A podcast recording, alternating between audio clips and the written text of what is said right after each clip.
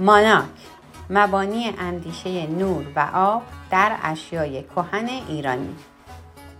با سلام و درود به همه شنوندگان عزیز و محترم رادیو ایران شهر به ویژه هنرمندان و علاقمندان به تاریخ فرهنگ و هنر ایرانی. من دکتر پردیس بهمنی هستم و تخصصم مبانی طراحی اشیاء کهن ایرانی هست.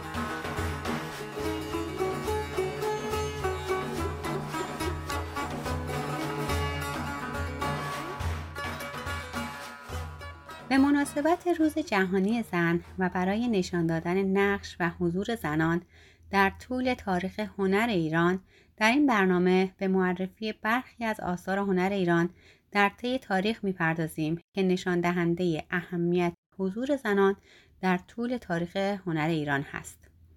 هنر در عامترین تعریف خود ظهور و تجلی استعدادهای فطری و زیبایی طلب انسان در قالب آثار هنریه. از سه منظر میشه نقش و حضور زنان رو در تاریخ هنر مورد توجه قرار داد.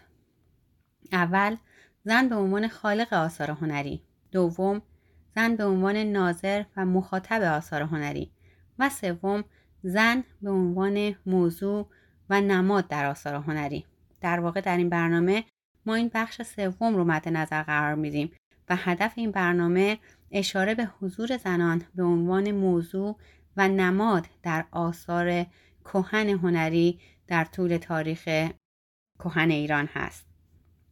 در این راستا باید گفت بازآفرینی هر یک از باورها و ابعاد انسانی در روند تولید هنری تحت تاثیر روی کرد و جهانبینی اون قرار داره.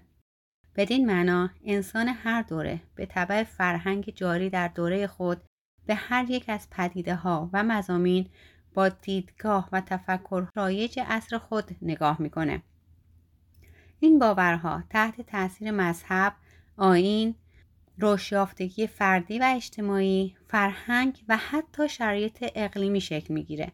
پس بازنمایی زن و موضوعهای مرتبط با وی هم تحت تاثیر چنین شرایطی قرار داره.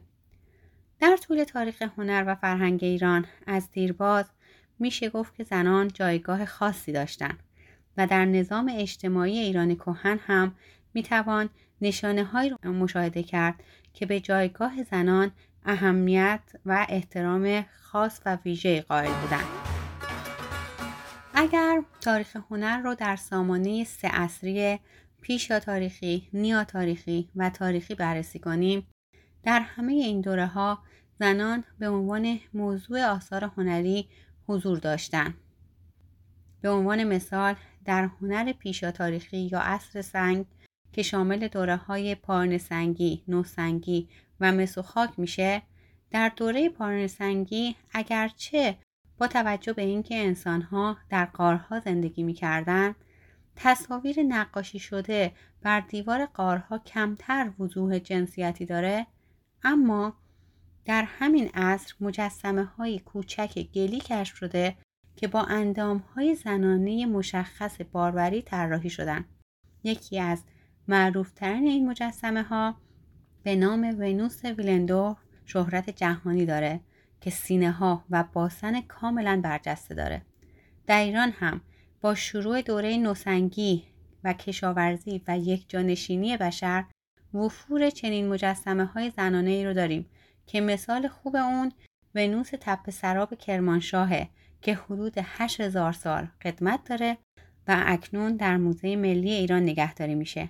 همچنین وفور این مجسمه های کوچک زنانه با اندام های باروری رو یعنی سینه های برجسته و باسن برجسته در مجسمه های کوچک زنان از هفت تپه خوزستان هم دیده شده. پس از این دوره در پایان عصر سنگ یعنی دوره مسوخاک در حدود 7000 تا 6000 سال پیش در های مختلف با نقوش انسانی حضور نقش پردازی زنان مشاهده میشه. به عنوان مثال زنان رقصنده در های چشم علی از نمونه های مشخص حضور زنان قابل اشاره و اهمیته. اما در عصر نیاتاریخی یا عصر فلز که انسانها با فنون مختلف استخراج فلزات و نیز ساخت های مختلف فلزی جهت تهیه ابزار و وسایل زندگی دست یافتند در دوره مفرق و حدود 5500 سال پیش به خصوص در ناحیه لرستان نقوش انسانی بسیاری دیده میشن که هرچند بیشتر ویژگی های دارند اما در برخی خصوصیات زنانه کاملا مشخصه. همچنین در این دوره قدیمی ترین پرچم جهان رو داریم که به نام پرچم شهداد در جهان شناخته میشه و در اون تصاویر زنان کاملا مشخص طراحی شده.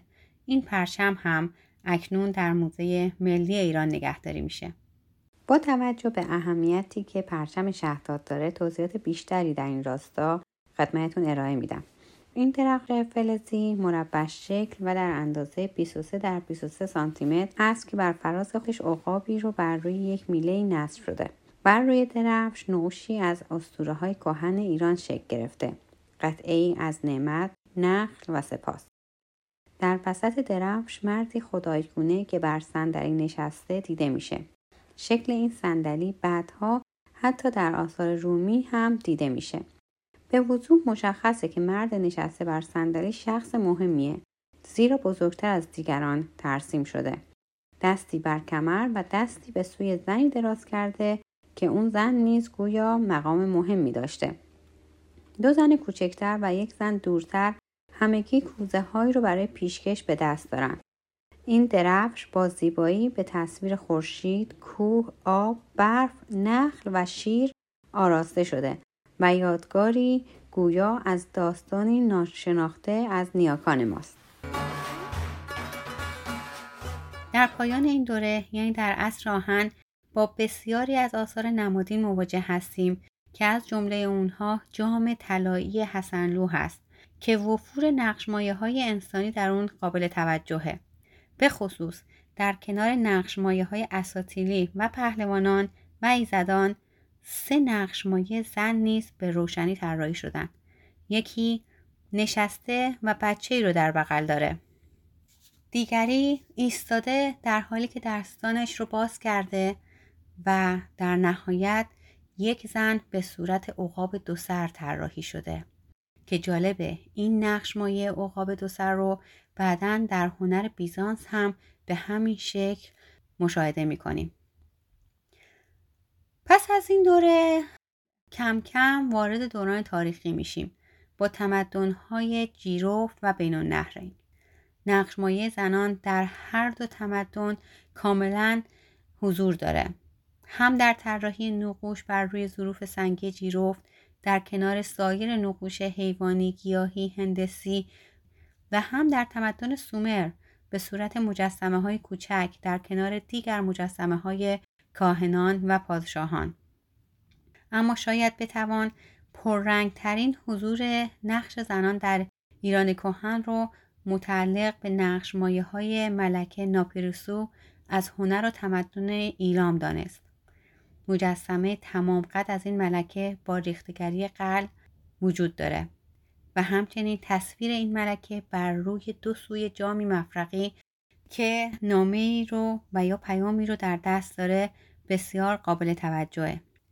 به خصوص ویژگی های طراحی لباس این بانو الهام بخش طراحان بعدی و حتی امروزی قرار گرفته. در این زمان کوتاه شاید نتوان به همه نمونه های حضور نقشمایه های زنانه در هنر ایران اشاره کرد.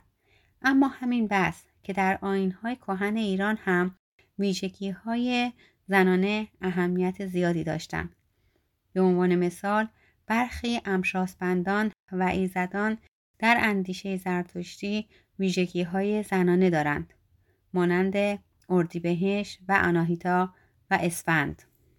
و البته به خاطر داریم که در برنامه قبلی در خصوص جشن سپندار مزگان و گرامی داشت مقام زن و زمین در کنار هم در ایران کهن صحبت کردیم.